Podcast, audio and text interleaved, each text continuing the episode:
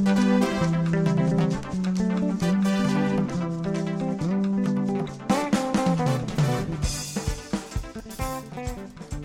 and welcome to our listeners to this N4D podcast and our first guest on this new series for which we are so excited to welcome is Dr. Said Shamsul Islam Shams, who is known widely as Dr. Shams. And Dr. Shams is an Afghan medical and public health expert uh, based in Kabul in Afghanistan and has enormous experience in policy, strategy, and program implementation to improve nutrition and health of the Afghan people. Uh, Dr. Shams was previously the technical focal point for the Sun movement in Afghanistan and is currently still actively involved in the Sun movement at uh, some of the global level deliberations. So, Dr. Shams is with uh, myself. I'm speaking to you from Perth in Western Australia at this point. I'm joined by my colleagues uh, Chris and Jeremy, who are both in Spain and London, respectively. Dr. Shams is speaking to us from Kabul in Afghanistan.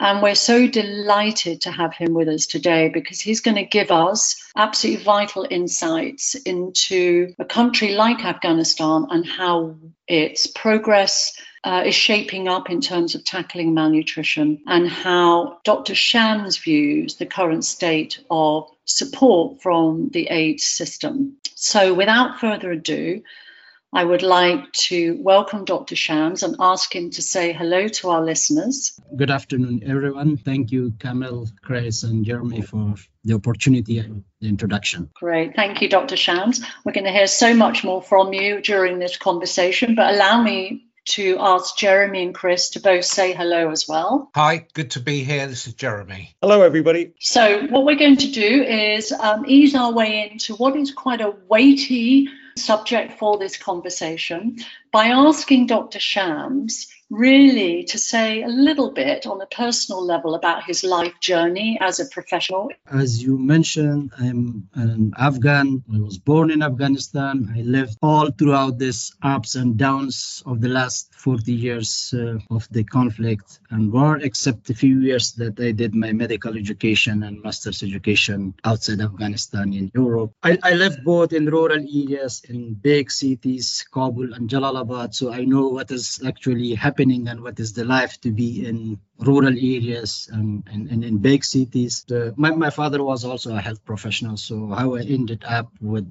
I mean, in the, the medical field, it was because my father was a medical professional and he was encouraging me also to follow his path. So I think that was also from childhood. I, I know only about uh, medicine and a profession as a doctor. Maybe I, I little knew about other professions.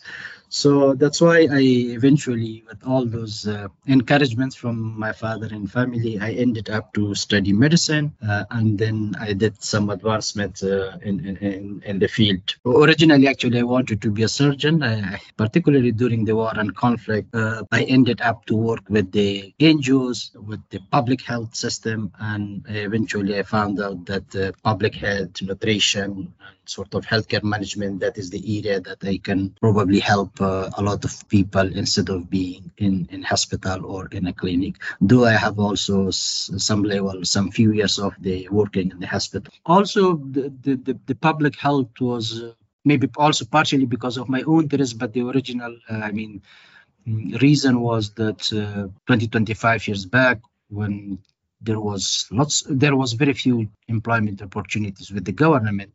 And when the NGO started working in Afghanistan, so more job opportunities uh, appeared uh, in the NGO sector with the United Nations. And that maybe also partially explains the reason that I ended up with the public health and healthcare management. Thank you, Dr. Shams. That's such an interesting insight. Um, Jeremy, shall I hand over to you? Yes, Dr. Shams, it would be very interesting for us to hear your perspective on, on how Afghanistan has approached the many problems it's faced from a nutritional perspective over the last 15 to 20 years. What have been the main milestones, if you like, as well as what you see as the main successes uh, over the years and, and what has enabled these successes? Thank you, Jeremy. I, I, I think the past 15 20 years were like window of opportunity for afghanistan i would say though if you look to the health and nutrition uh, indicators and status of people in afghanistan yes we had quite uh, good progress in the past 20 years though still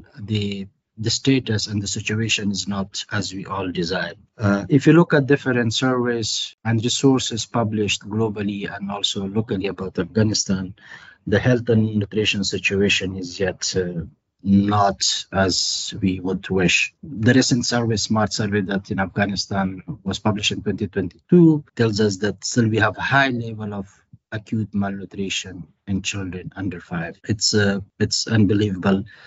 Uh, the stunting in, I mean, four in ten children are stunted almost one in four women in Afghanistan, pregnant and breastfeeding women, is uh, malnourished.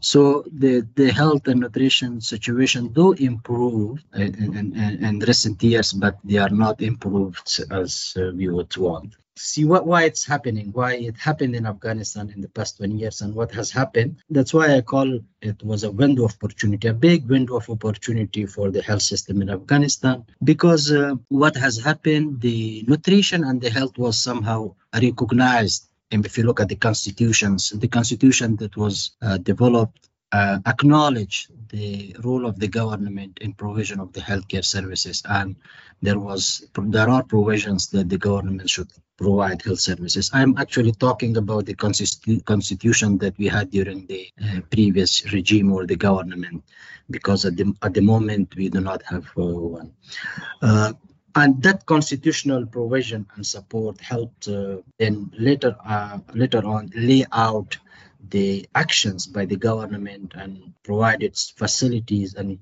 support to the uh, enabling environment also for international community to support and intervene. For example, health and nutrition is uh, very well stipulated in the basic package of the health services.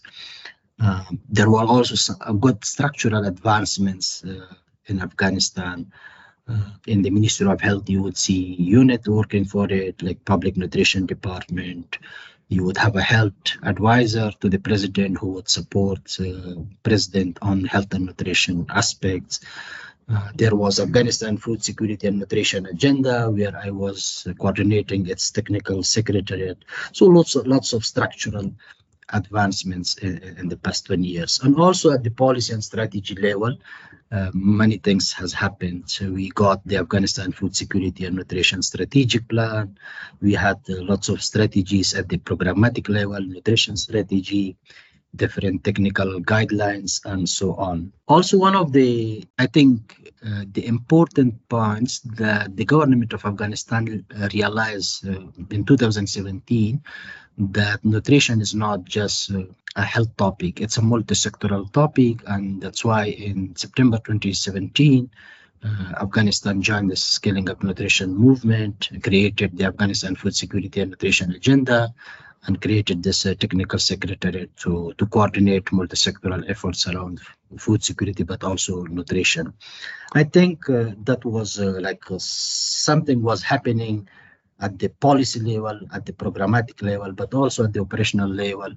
Um, so the government high level authorities, policymakers, decisions makers, they really understood the importance of the nutrition for the development and for for development of Afghanistan, for the people of Afghanistan.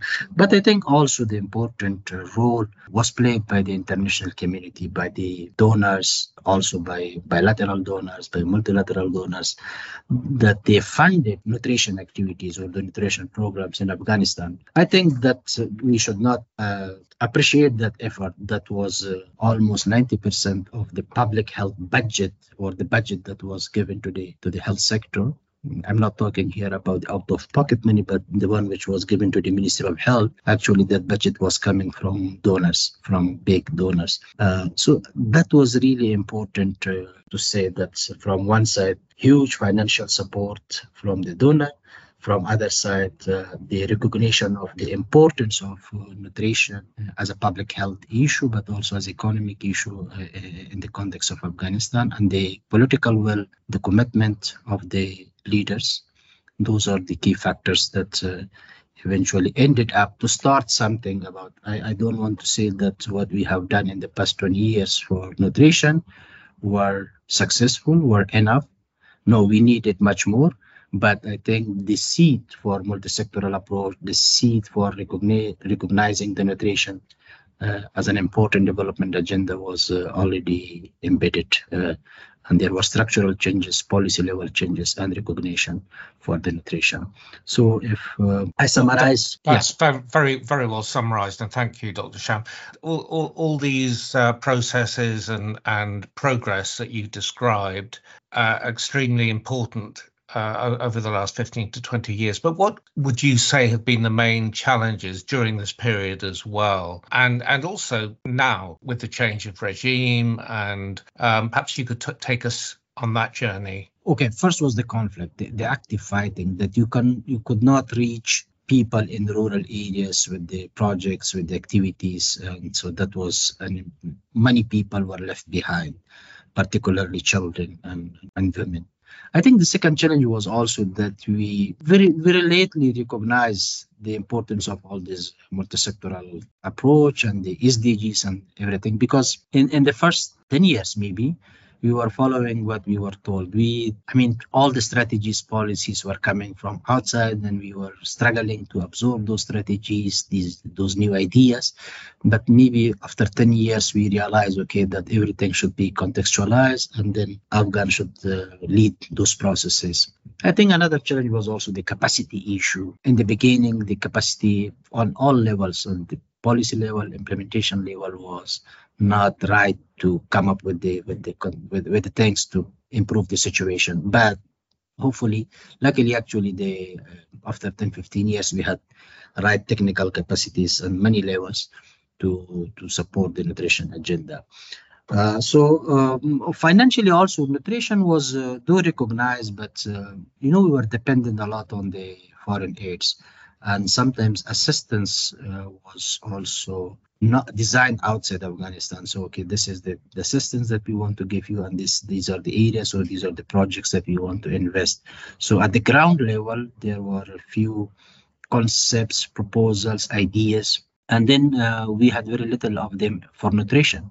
So, we implemented some of those concepts for nutrition, which were already coming from outside. We did not have our own ideas, our own concepts. So, so that was a big challenge. So nutrition, though got recognition, but not very strong financial support.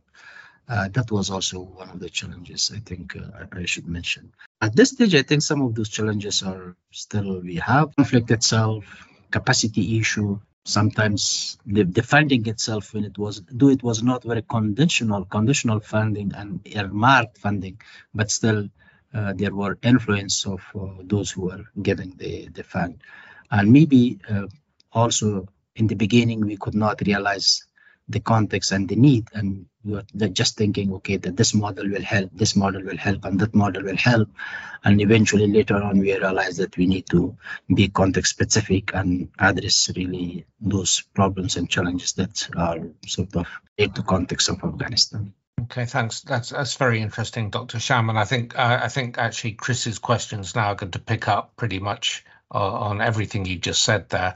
So, Chris, um, over to you.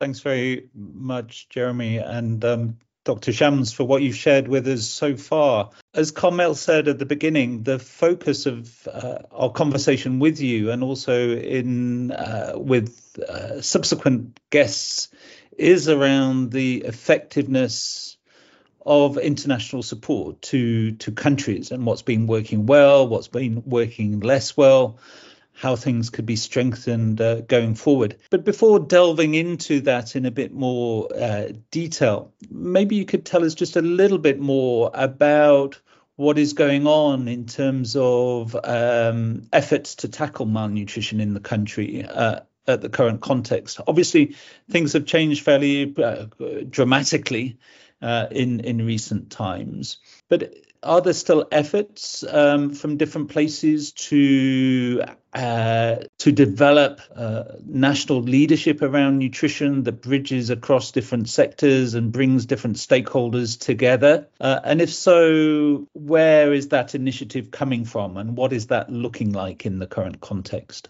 Thank you, Chris. The current context is uh, complex for different reasons. And I think they're also a little bit interconnected and linked. For example, recognition of the government itself. It's, it's a big issue and because that hampers relationship with the government and then funding to the Afghanistan. So uh, that is one of the important or the biggest issue for development. But I think what, what has happened and w- which was also good is that the government, the new government, de facto authority kept those structures which were available. Of course, the leadership of the structure has changed. The level of technicality has changed. Many things has changed. The previous bureaucrats, the previous technical people are not leading those programmatic and, and administrative uh, positions, but still those structures do exist. Uh, and I think that was a good thing because you had already a ground, a platform for collaboration and sort of discussion with the government authorities.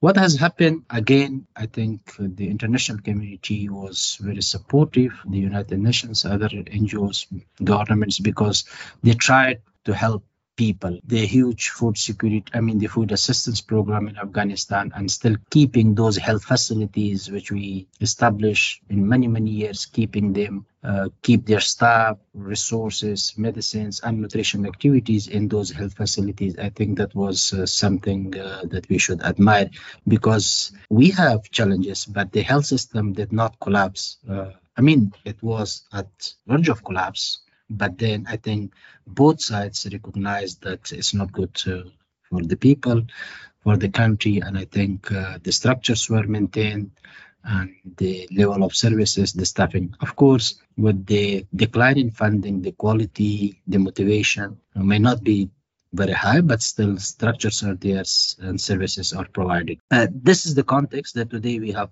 the same basic package of the health services. We have health facilities in Afghanistan. Uh, we have uh, donor support that uh, supporting those health facilities. We have nutrition activities happening, but the demand has increased. The need actually has increased for nutrition services uh, as uh, many other factors related to malnutrition has worsened. We all know that uh, nutrition uh, is not is a multi-factor and multifaceted topic, and it has many different level and uh, level of factors. Uh, poverty, has increased, unemployment has increased, food insecurity has increased, and I think all those other factors, socio-political factors, economic factors, actually now making the situation of malnutrition worse. And that's why if you look to the recent surveys, if that smart survey or a MICS survey or other uh, household level survey, you will see that the rates of malnutrition, malnutrition are very high or remain very high. Uh, that's why the need is very high the and there is need for more help so the current this is the current context how you can describe it we have structures in place donors still helping but not maybe with the same level but uh, and there is also growing need for the services. Thanks uh, dr shams. And you, you talked there about the health sector and the health system and how it was perhaps on the verge of collapse but it was recognized by by all parties that that was in nobody's interest, I guess, uh, and um, and therefore in some ways support was increased to ensure uh, the health system could continue to function and the basic packages package of services could continue to be provided. Can you say anything about other sectors though, agriculture, uh, education, social protection, and and others that have a role to play, uh, as you say, in a multi-sectoral approach to nutrition? What is the situation in those other sectors? Is there still uh, an awareness and a recognition of the role they can play in, in promoting better nutrition? Thank you, Chris, uh, for this question. Uh, uh yeah, w- what we had uh, uh, achieved in previous years was also that the under the Afghanistan food security and nutrition agenda, we were bringing many sectors like education, rural development, finance, agriculture, and many other sectors, even religious sectors around those platforms that we have created. We had the nutrition platform, we had the food security platform, the even the public awareness platform, both at national and subnational level. We were able to create uh, those committees here, which were actually represented and attended by the minister level, uh, by ministers, by deputy ministers. But also at the provincial level, we were able to create around 30 uh, provincial food security and nutrition committees managed by the governors or the deputy governors. So there was strong recognition and coordination existed around uh, nutrition and everyone was engaged. For example, um, the discussion we had with the Ministry of Education in those days, we were able to include food security and nutrition messages, topics in the education curricula. So that was a big success. We wanted to aware even the school level children about the importance of nutrition and food security and give them already some sort of information through their curricula. For example, with the Ministry of Religious Affairs, we were able to come up with uh, booklets for mullahs, for religious leaders, that they can use them, and everything was described from the religious perspectives, how Islam as a religion looks at the nutrition, at the breastfeeding, for example, at the food, everything around food and nutrition security. Those were uh, those topics were explained, and the Ministry of Religious Affairs actually they came forward and helped us and developed those uh, booklets. With the Ministry of um, Rural Development, we were already discussing how the Community Development Council can be engaged in the nutrition and how they can they will design projects which will improve food security and nutrition. At the Ministry of Agriculture, we had lots of good uh, ideas on developing policies, plans like on the neglected food. With the Ministry of Finance, we are already discussing on how we can really include specific budget for nutrition and for nutrition specific and nutrition sensitive activities. So those were actually the good results of the multi-sectoral approach. What has happened now, what is the situation now? Of course, I am telling you, those ministers are not anymore.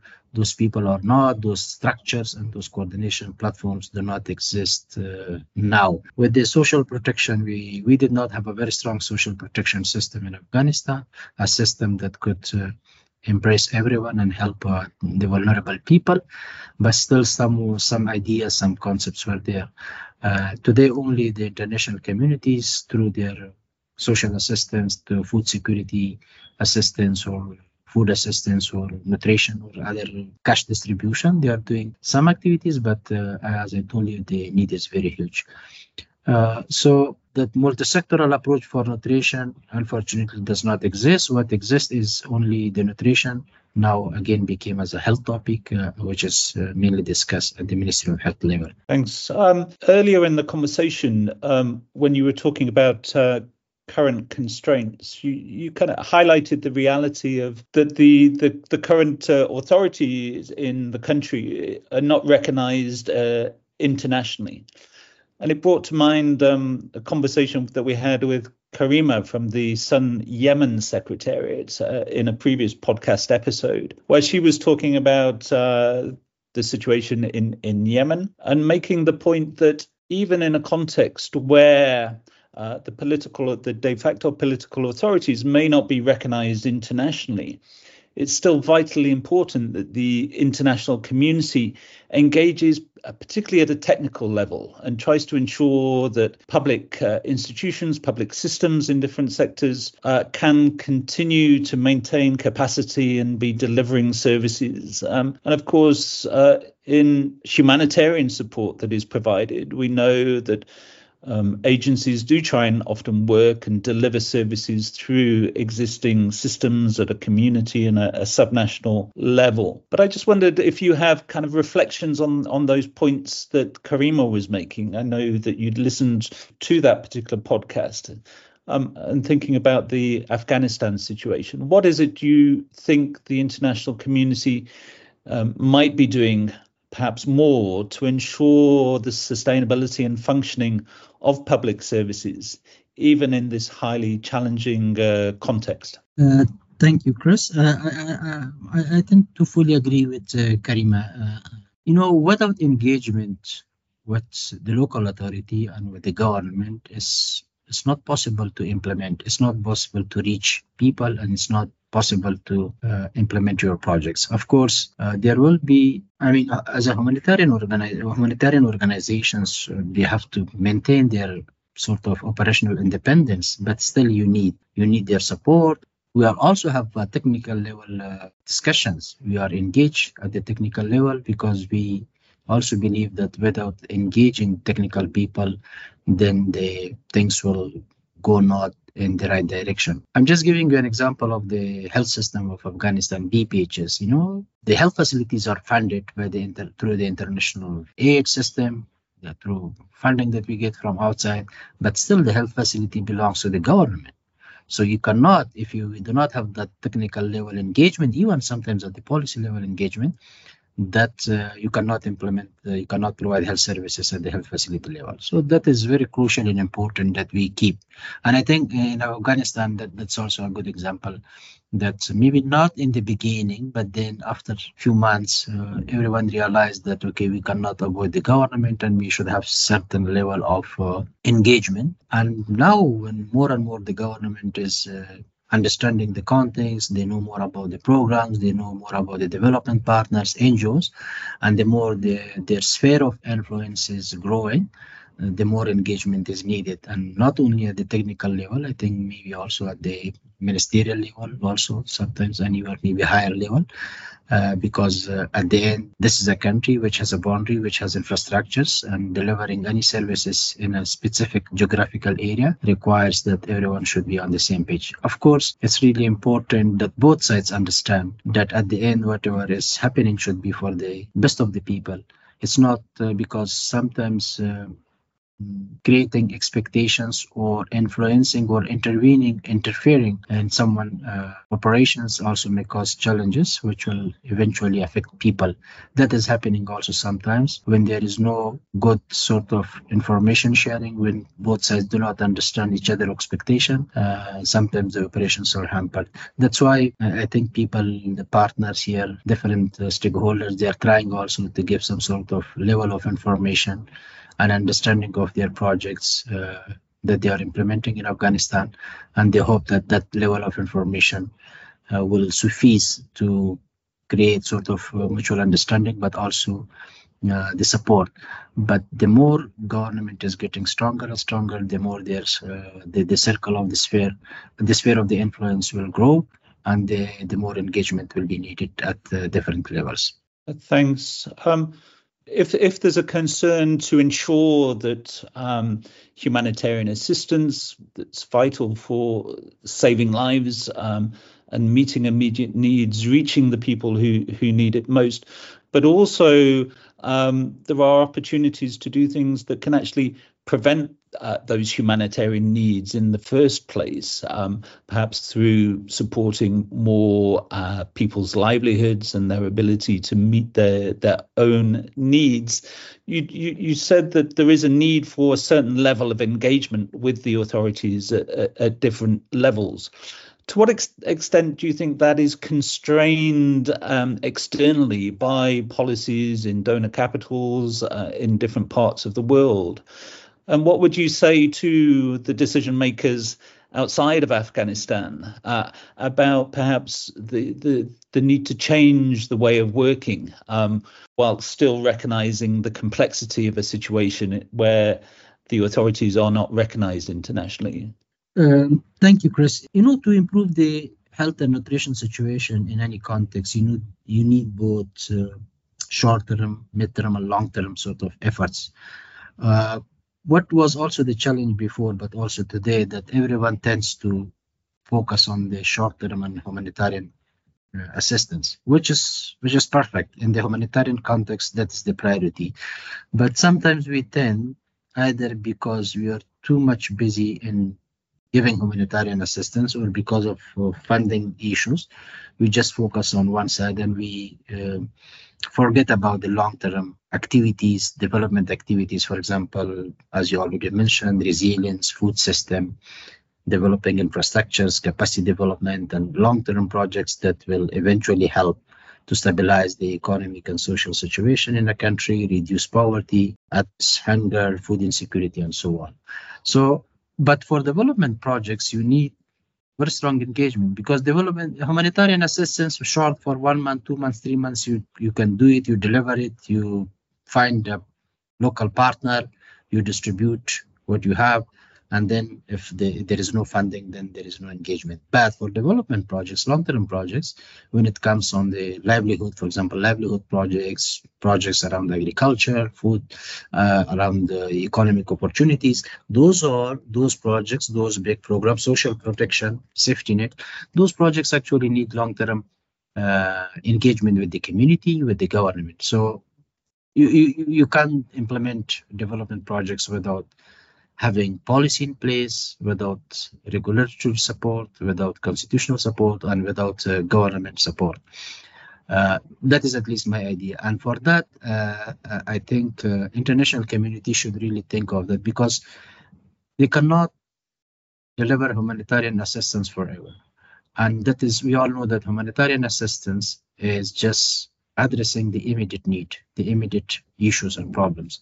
So if you do not address the root causes of an issue, a challenge, then the, that issue, that problem will exist forever. So that's why sometimes linking this development activities or projects, even sometimes humanitarian activities to some political, linking them to, to political context uh, is challenging. And I think they have to think twice or think of how that uh, linkage will affect or help people in, in any context.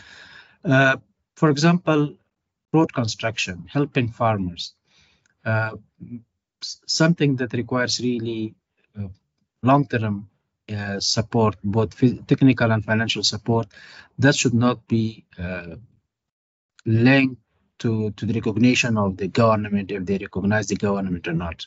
Of course, uh, I, understand that also aid is, though it should not be politicized, it should not be very it should not have too much political motives, but it still has it still has something in it, and I think uh, the donors should really think of long-term developmental projects in Afghanistan, and I think that will be welcomed. My my my personal uh, assumption and thinking is that uh, any government uh, will welcome long-term projects uh, because that also help the government legitimacy in a way but at the end, everything that we do, if it is short term or long term, the, the main focus should be the people. And um, I think both the international community and the, and the government, they should really agree on this, that whatever they, they do, that's not to better off the government or be, better off the international community. That should help the people. And if that clarity exists, and then I think the ground for cooperation and for engagement will be much easier. Great, thanks. Uh, I've got one more question, uh, and then I'll hand uh, back to Carmel and Jeremy to see if they have uh, follow up questions, particularly around this issue of how the international system can uh, better support uh, nutrition in, in Afghanistan. Um, and I just want to focus in on the scaling up nutrition movement and how it has provided support to Afghanistan over the years and uh, how it can uh, strengthen its support in the current context. But also, uh, given your involvement in the Sun movement globally, you, your general points of view on what the Sun movement has done well over time and how it could strengthen its support uh, to to really uh, align with country priorities. Um, from what you said earlier, um, it would seem that you feel that the Sun movement in the past was able to uh, help add value to in country efforts in raising awareness around the need for a multi-sectoral approach uh, and sharing ideas on how to establish the nationally led um, structures that can help to coordinate across sectors and different types of stakeholders, etc. But but what is it uh, that you think the Sun movement can bring in the current uh, context to Afghanistan?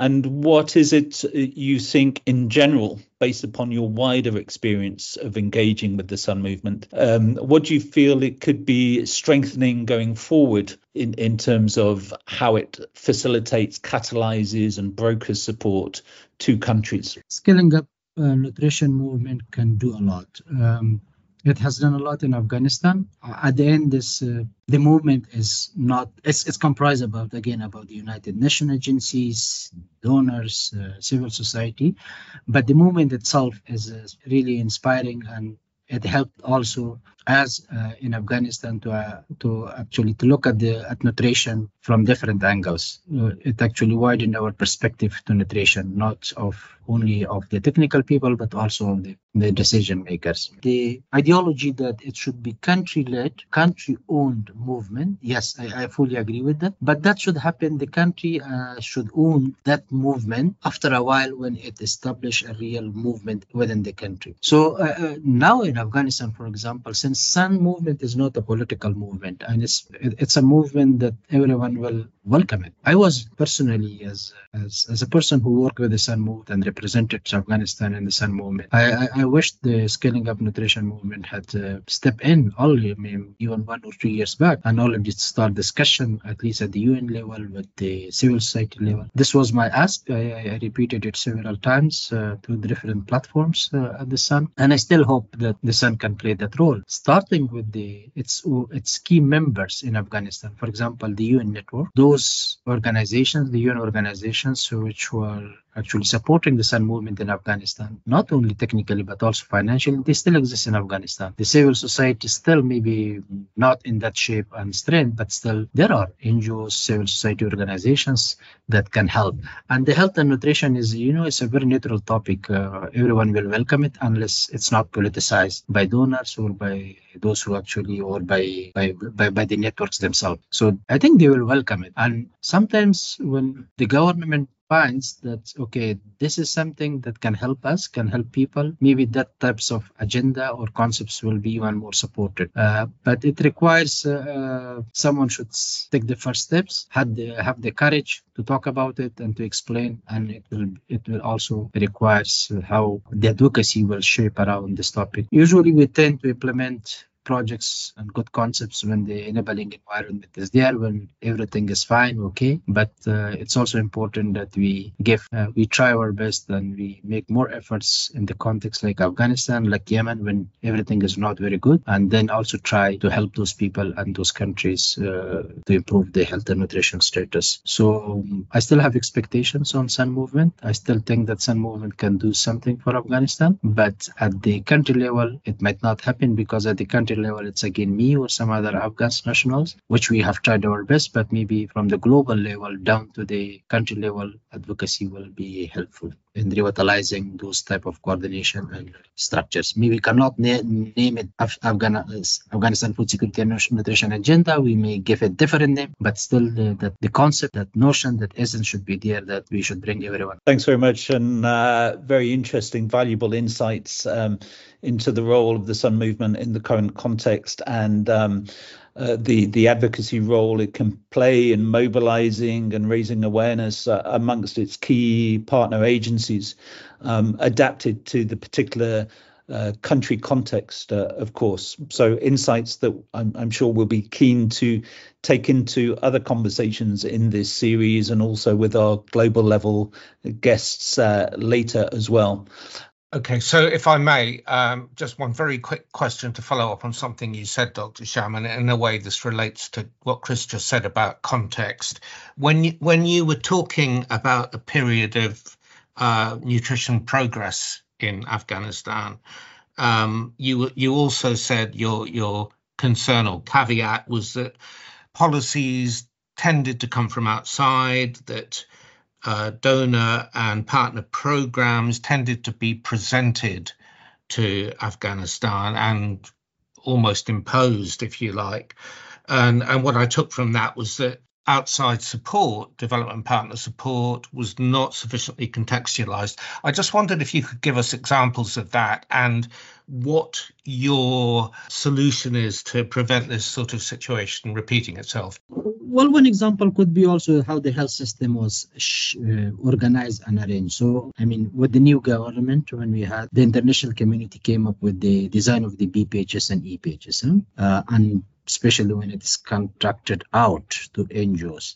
This was a new design. Afghanistan has never experienced that design because before, uh, I mean, the public health services were provided by the government, and that was the responsibility of the government to provide services. Okay, the big uh, justification in those days, I was part of those discussions also that okay, the government does not have the capacity to provide services. That's why we will give you the money, but then that money should go to NGOs, to the private sector, and they will provide the services. Okay, that worked for a while, but then we continue it that approach not now for even for more than 20 years. And again, the health system is not sustainable. Still, it depends on uh, on, on the on international aid. Of course, it also opened way to misuse of the resources. Uh, many local NGOs mushroomed. Uh, lots of the quality of services went down. That that was an option, but maybe not a permanent option for the health system of Afghanistan. How we could really and Jeremy, I'm talking about billion billion of dollars which were invested in the health system of Afghanistan. Huh? A part of the construction of the health service, the health facilities or the hospitals. Now, if tomorrow there is no funding, you you, you won't see those health cadres uh, in the health facilities. You won't see those equipments. You won't see those those services available. So I think there was something that we could invest in the government capacity to provide public health services themselves itself. Of course, there were few provinces, three provinces that they were piloting to see how the health system. But in 20 years, I think we should have been able to improve the procurement processes within the government, the, the policy, the everything that the, the government, the public sector feel itself responsible for health services. Now, I think the we already set up the ideology that okay, health services, let the NGO do it, let the international community to fund it, because they're already funding. We just became the idle. The government or the, the public sector became the idle because someone else is supporting that. So with long term, that type of support concepts, somehow we are, for me, we are reducing the importance of that topic, but also we are not preparing the government itself to take the responsibility. And this is an example that happened in many other places. Another example could be also that I think the international community, assuming that the local capacity is not that strong, so for everything, someone should come inside Afghanistan, develop a paper, do a research, do something, and then leave the country. And that's why we have very weak research institutions in Afghanistan. If you have invested in the local capacities, now we would have strong research, researchers, public health specialists, and they would come up with the to design policy strategies program in their own language not cutting and pasting things from outside and we would have the capacity ourselves. So there are many examples that uh, were just uh, were not very well institutionalized and they were just uh, for short term resources were spent but uh, they did not have long-term impact on, on the institutional level, but also on the structure level, also on the on status of the people. Well, I think, um, Dr. Shams, I think your personal reflections in this conversation have been so valuable. And before we were chatting earlier today, I had a quick look at the Global Nutrition Report card for Afghanistan. And I have to say, I was well, pleasantly surprised around some progress in child stunting, child wasting, how Afghanistan is on course to meet two of the WHO targets, World Health Assembly targets, so for breast exclusive breastfeeding, childhood overweight. And then you look at where Afghanistan is off course or has seen no progress or indeed a worsening situation. And the one thing that really struck me was the appalling levels of anemia in Afghanistan, how that has become. Uh, you know, the prevalence and instance of that is ever increasing. So, we haven't got time to go into what is going to shift in specific terms these uh, indicators for Afghanistan, but I think what you've already shared with us says so much about what needs to be in place, very much more Afghan led and driven and owned, and more developmental approaches for the progress that has been made to continue and for where no progress has been made for, for that situation to be reversed.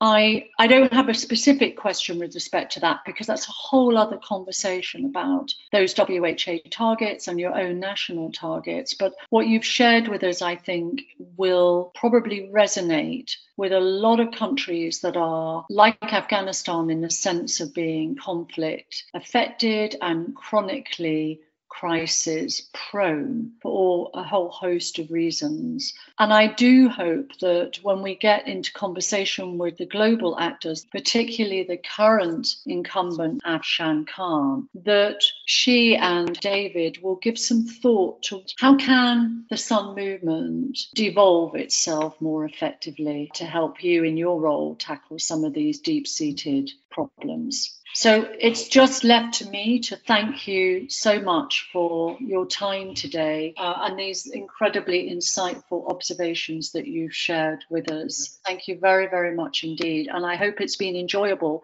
for you as well. And I don't know if this is your first ever podcast, uh, but you've been a really wonderful uh, guest speaker uh, for us this afternoon. Thank you, Carmel.